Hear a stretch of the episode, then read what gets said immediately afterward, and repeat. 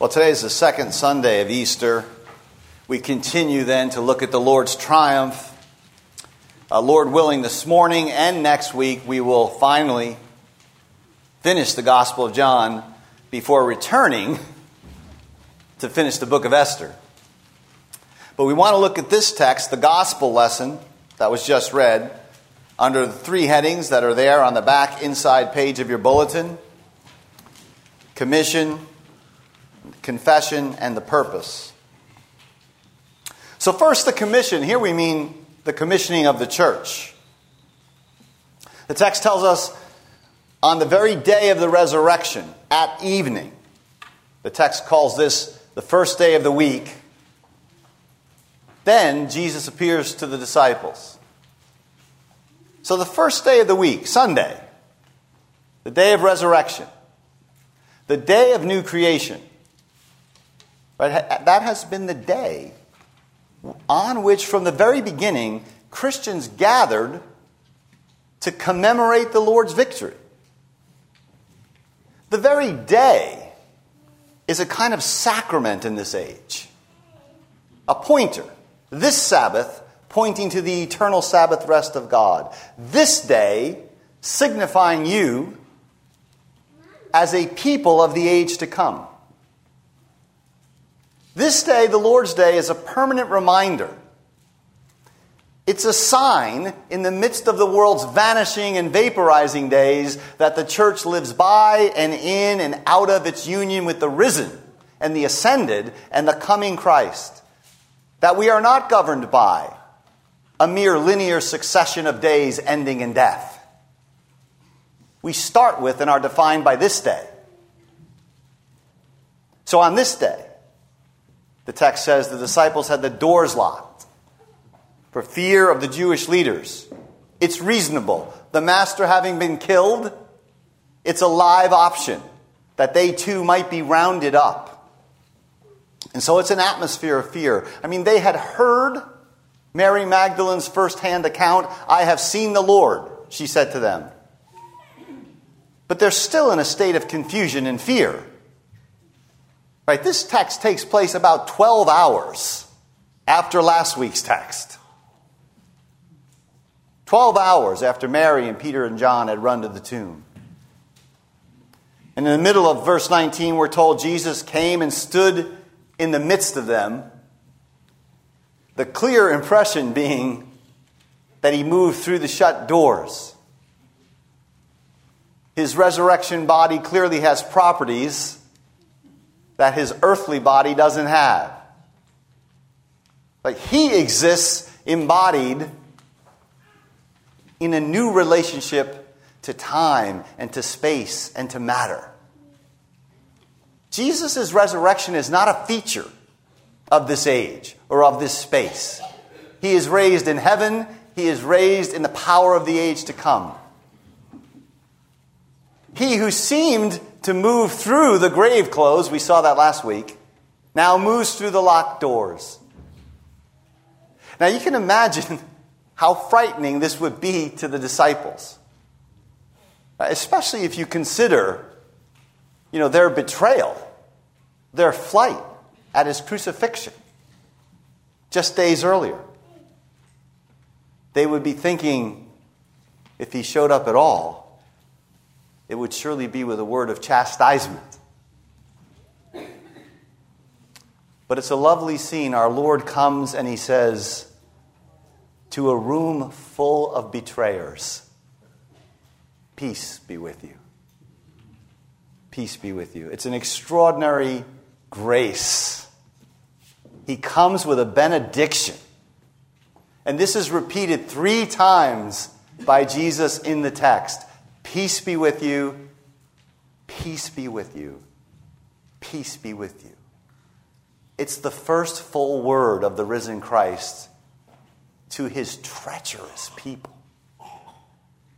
And he's not referring here to their inner tranquility. This is not about inner peace. He uses the word shalom, or the equivalent of the word shalom, which was a rather ordinary Jewish greeting but here it's transformed into a gift. into a blessing, an announcement of full well being. This is a bestowal, like a foretaste of all the blessings of the kingdom of God when the risen one comes into our midst and speaks to us and says, Peace be with you. It's the complement to it is finished. Just a couple nights ago, three nights before this, on Thursday night, in the upper room, Jesus had told these disciples, I tell you these things so that in me you may have peace. In the world, you'll have trouble. But take heart, I've overcome the world.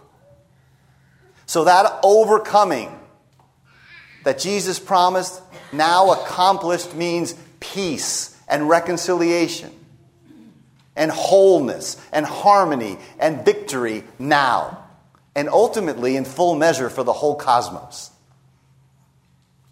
Thus, the glorious benediction of the risen one peace, shalom, be with you. And he shows us, the text says, he showed them his hands and his side. This is to assure them and to assure us, ultimately, that he is the same embodied Lord who had been crucified, that he is no ghost, that he is no phantom. This is a central part of this text that the Spirit draws our attention to in this portion of Holy Scripture. Even in glory, his body bears the scars, the wounds, right? The marks of his suffering. His is no counterfeit mercy, right? No cheap forgiveness. There's a permanent and eternal reminder of what he did to bear away our sins, to make atonement.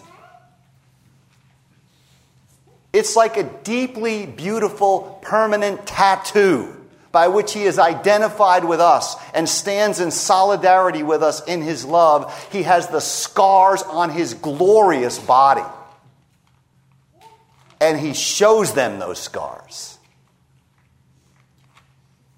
And the disciples were told, were glad, overjoyed when they saw the Lord.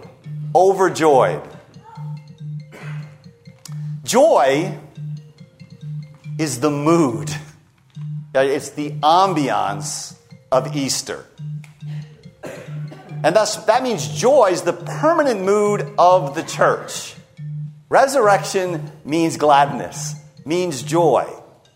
Jesus had promised them as well, back on Thursday night, that he would turn their grief into joy, that no one would take the joy he gives away from them. So, throughout the church's existence, in all of her agony, in all of her sorrow, in all of her weakness and perplexity, in all of her failures, joy springs up. Right? Because it's rooted in this inexhaustible fountain of the risen, risen one's scarred flesh. Imagine their joy. Place yourself Place yourself in that room. You know why? Because John intends you to believe on the ground of his testimony.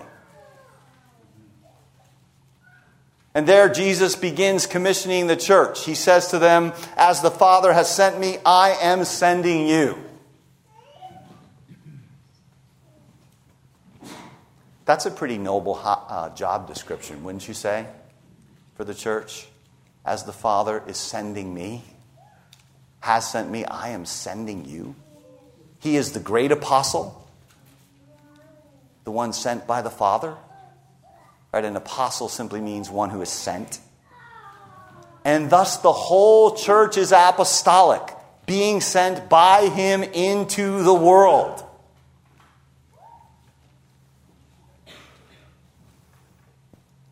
Now, we don't take over his work. It's important to get this right. We don't take over his work. Sometimes it's said that the church is the hands and the feet of Jesus. There's some truth in that, but it's too restricted a view. It's idolatrous to consider the church as an extension or a continuation of the incarnation. There can be no continuation of the incarnation because the incarnate one is raised and with his scars sits in glory. He's Lord, we're servant. He's the creator, we're creatures. It's idolatrous to think of the church as a mere linear succession of Jesus' work. We don't take over his work, and we don't do a new and different work, but he carries on his work freely and sovereignly without needing us by sending us. It's a joyful, liberating, and sobering thought. What Christ did, being sent by the Father, we are summoned into that work. We are not needed, we are summoned into it. This is John's version, then, of the Great Commission. The Father sent the Son, so the Son sends you. He sends you in His name into the world. And then in verse 22, we get a sort of down payment of the Spirit in anticipation of the later fullness to be seen at Pentecost. This is sometimes called John's little Pentecost, this scene. The text says that Jesus breathed on them and said, Receive the Holy Spirit. You can see that the risen Christ thinks of himself as the source and giver of the Spirit of God. So, the verb for breathe here is the same verb, the equivalent verb used in Genesis 2. When God breathes into man and he becomes a living being. So, what is happening in this scene? What we have is Jesus, the new Adam, recreating humanity, forging a new humanity in the church by his own divine breathing forth of the Spirit. That's a pretty noble endowment for the noble job description that you have. The verb is also used in Ezekiel 37, which was the Old Testament lesson, where life is breathed into the dead bones, representing Israel in exile. The breath causes them to come to life, signifying Israel's resurrection. So there's a startling truth here that the raised Jesus intends to remake all things. He intends to remake humanity to restore shalom. And through the Spirit, the community of the church is the harbinger and the foretaste of that future. So, the Spirit of God, then, the living Spirit, is the source, right? The ground of all the church's life and ministry. We are, beloved, fully charismatic in that sense. You may not know this, but you know, John Calvin has been known historically as the theologian of the Holy Spirit. We believe in the Holy Spirit. We cannot rest in anything, even the Spirit's work yesterday, if we are not living and walking in the Spirit now. Sometimes one gets the impression that the Spirit could vanish and almost nothing would change in the life of churches. Because sometimes we reduce Christianity to an ideology, a set of principles that we could just carry on with. We got a book, we got the principles, we got the worldview. We depend on the risen Jesus breathing on us for all that we do. For we are often dull and dead and straying and confused. But the commission's not yet complete. You have a noble job description, you have a noble endowment, and it's about to get even more staggeringly mysterious. Jesus says in verse 22 If you forgive anyone's sins, their sins are forgiven. If you do not forgive them, they are not forgiven. Now, that is not a trivial grant of authority. How is this to be understood? Well, it means that the church, in her ministry, forgives and retains sins. The basic thought is this. By the way, you can find this in our confessions. If you get a copy of the Westminster Confession of Faith, chapter 30, paragraph 2, by preaching the gospel, by living the gospel, by the word and the sacraments, in the power of the Spirit, we declare to the world that those who believe have their sins forgiven, those who refuse to believe have their sins retained. Sometimes our immediate response to this is, well, only God can forgive sins. That's true, but He often chooses to do it by having us, having the church, especially the ministry of the church, extend forgiveness in His name, on His behalf. Thus, Jesus can say, and He is speaking first and foremost to the apostles here, and subsequently to ministerial, pastoral authority in the church. He can say to them, if you forgive them, notice that, if you forgive them, they are forgiven. If you don't forgive them, they are not. We are in the business of doing this announcing, extending, granting the forgiveness of this Christ to one another. We do it privately, but we do it publicly. Every week, right? When I announce that those who pray the prayer of confession, I assure you that your sins are forgiven, I am simply acting on this commission in a way that's fitting for the minister of the gospel. I remember when I was a, young pastor, I did this at this point in the service, the assurance of pardon, and I said, I forgive you of your sins. Well, let's just say, after the service, I had some people who didn't like that. They wanted to know who I thought I was. And I explained to them this is just part of our confessional tradition. This is what Jesus told the church to do. If you forgive them, they're forgiven. If you don't, they're not. We do this every week. We do it at the table as well. The church announces there that forgiven sinners are invited to commune with Christ. Those who are unrepentant remain outside and are separated from communion. Their sins are retained. This commission, this grant of authority is at the heart of your life. It means we are called to live and to enact the gospel. Secondly, I want to look at, so that's the commission. That's John's Great Commission narrative, and it is great. Secondly, I want to look at Thomas's confession.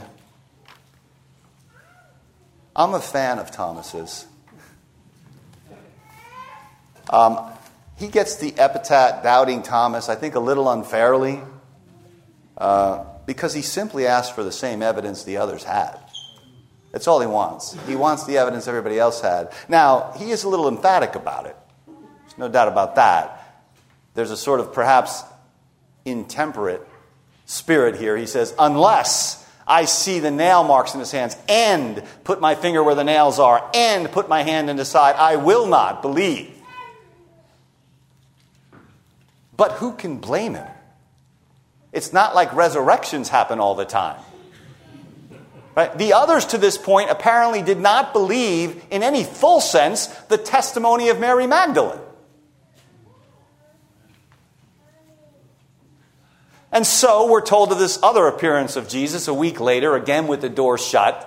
Again, Jesus announces for the third time, Peace be with you. And then he addresses Thomas. And he clearly understands his doubts. The Lord deals very gently with him.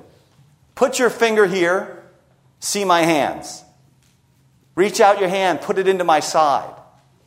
You'll notice, if you look carefully at the text, that Jesus uses almost the exact language Thomas used to express his doubts. Almost the exact language Thomas used to demand the evidence. You know, it's as if the risen one overheard him. The risen one is never out of earshot, beloved. He, he hears what you're saying. This is a tremendous act of compassion on Jesus' part, meeting Thomas where he is. Right? People need evidence, get them the evidence.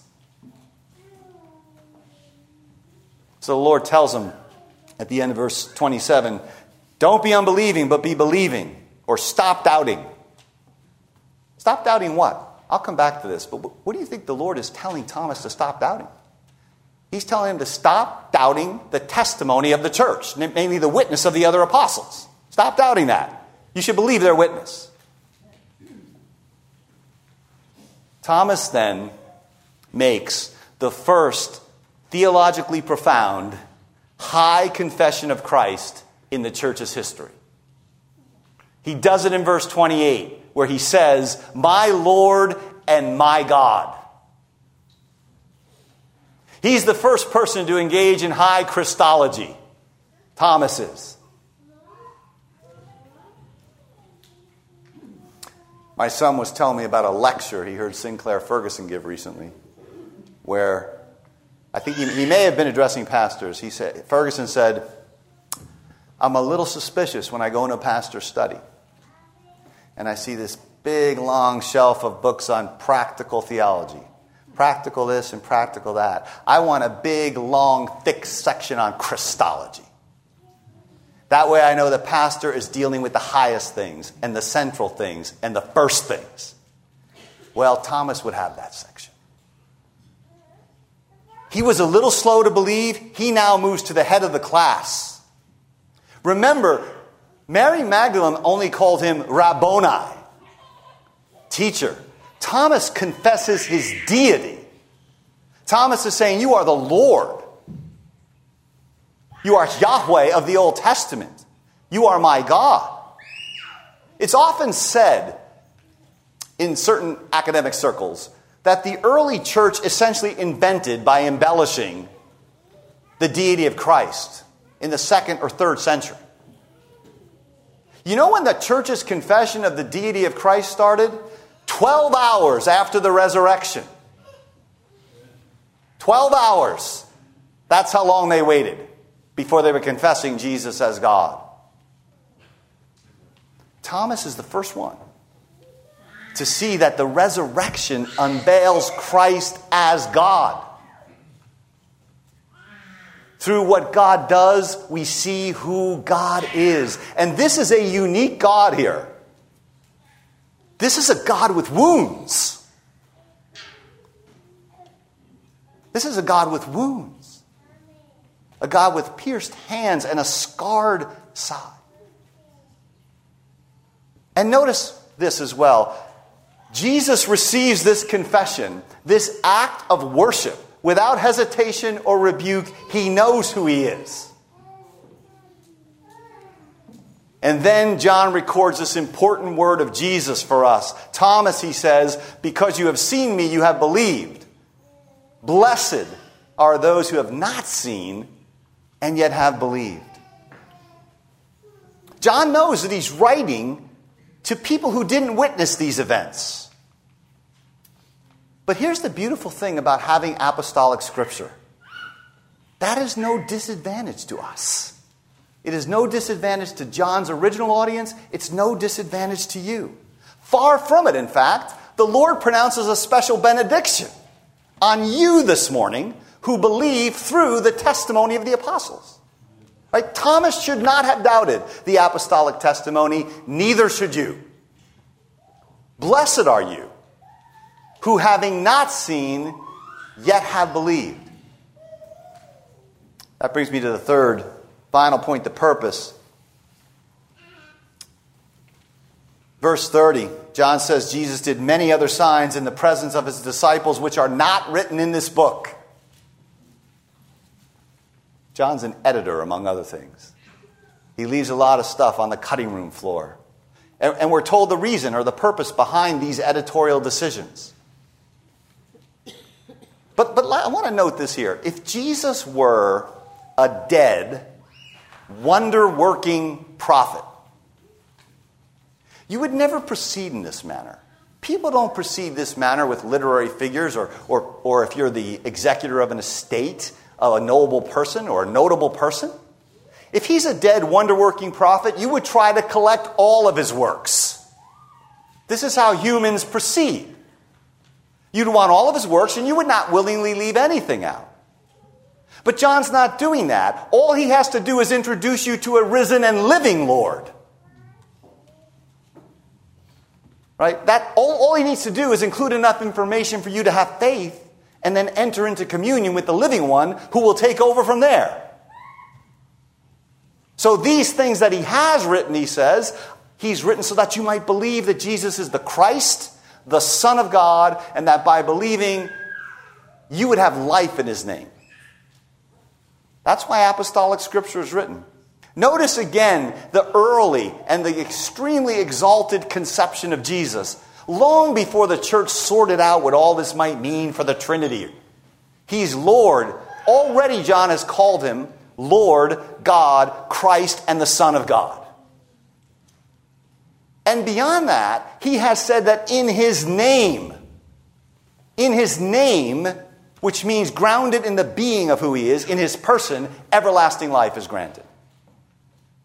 So we need this morning and always to embrace the apostolic, firsthand, inspired, reliable testimony of Scripture. That is how we move now from doubting to faith. Right? We all have doubts. We all have to keep moving from doubting to faith. That's how we move others from doubting to faith by embracing the testimony of the apostle. So let me conclude. So picture for a moment Jesus walking into this room.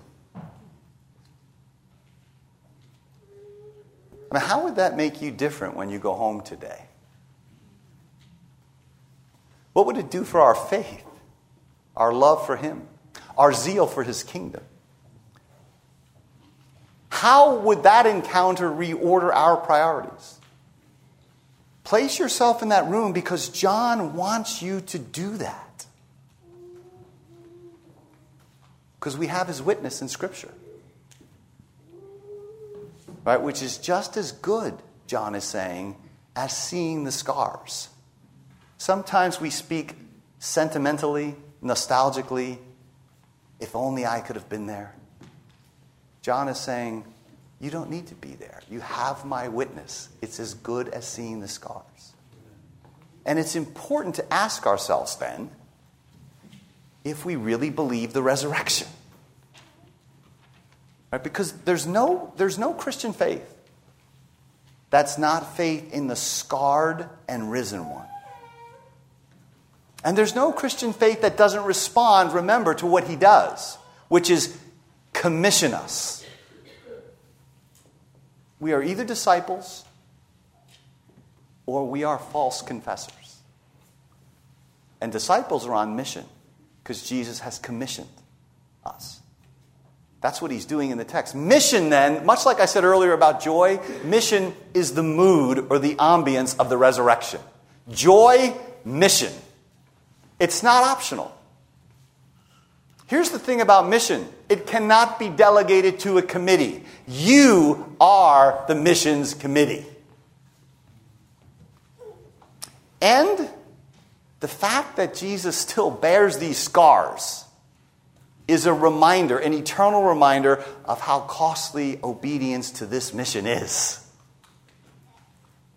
You know, there's a, there's a kind of a bracing little charge in the phrase, as the Father sent me. It's in those two letters, as. As the Father sent me. In that manner of self emptying and dependence and weakness and in humility, with that cost entailed as the backdrop, so I send you. I've said before that Jesus never says to his disciples, Take up your resurrection and follow me. Ever notice that? Ever think about that? It's curious, right? I mean, the resurrection is central after all. He says, Take up your cross and follow me.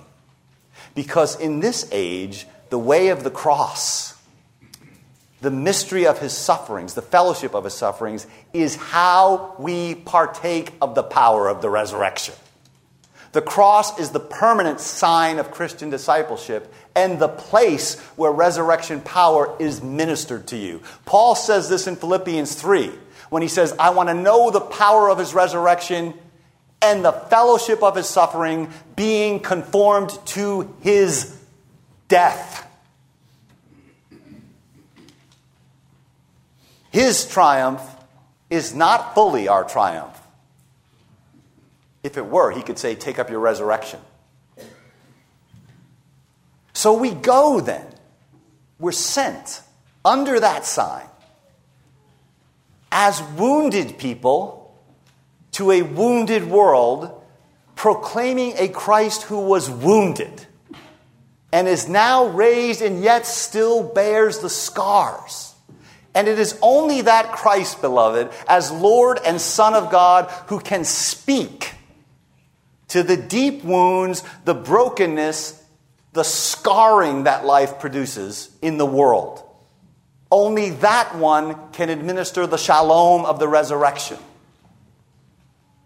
It is critical that we have this Christ in all of his fullness as Lord and God. There's a man named Edward Shillito. He lived in the early part of the 20th century. He lived during the horrors of the Great War. And he published this poem, which became somewhat well known in the wake of the war. Published it in 1919. The poem's entitled Jesus of the Scars. You have to place yourself in Europe after the horror of the war. This is the poem. If we have never sought, we seek thee now. Thine eyes burn through the dark our only stars. We must have sight of thorn pricks on thy brow. We must have thee, O Jesus of the scars. The heavens frighten us, they are too calm. In all the universe, we have no place. Our wounds are hurting us. Where is the balm? Lord Jesus, by thy scars, we claim thy grace. If, when doors are shut, thou drawest near, only reveal those hands, that side of thine. We know today what wounds are. Have no fear. Show us thy scars. We know the countersign. The other gods were strong, but thou wast weak. They rode, but thou didst stumble to a throne. But to our wounds, only God's wounds can speak, and not a God has wounds, but thou alone. That is Thomas fingering the wounds of Jesus, declaring my Lord and my God transposed into a 20th century key. Believe in this divine Jesus of the scars and have life in his name and go forth in the breath of the Spirit as those who have encountered the risen and scarred Lord in faith, because in John's testimony, you have. Amen. Amen.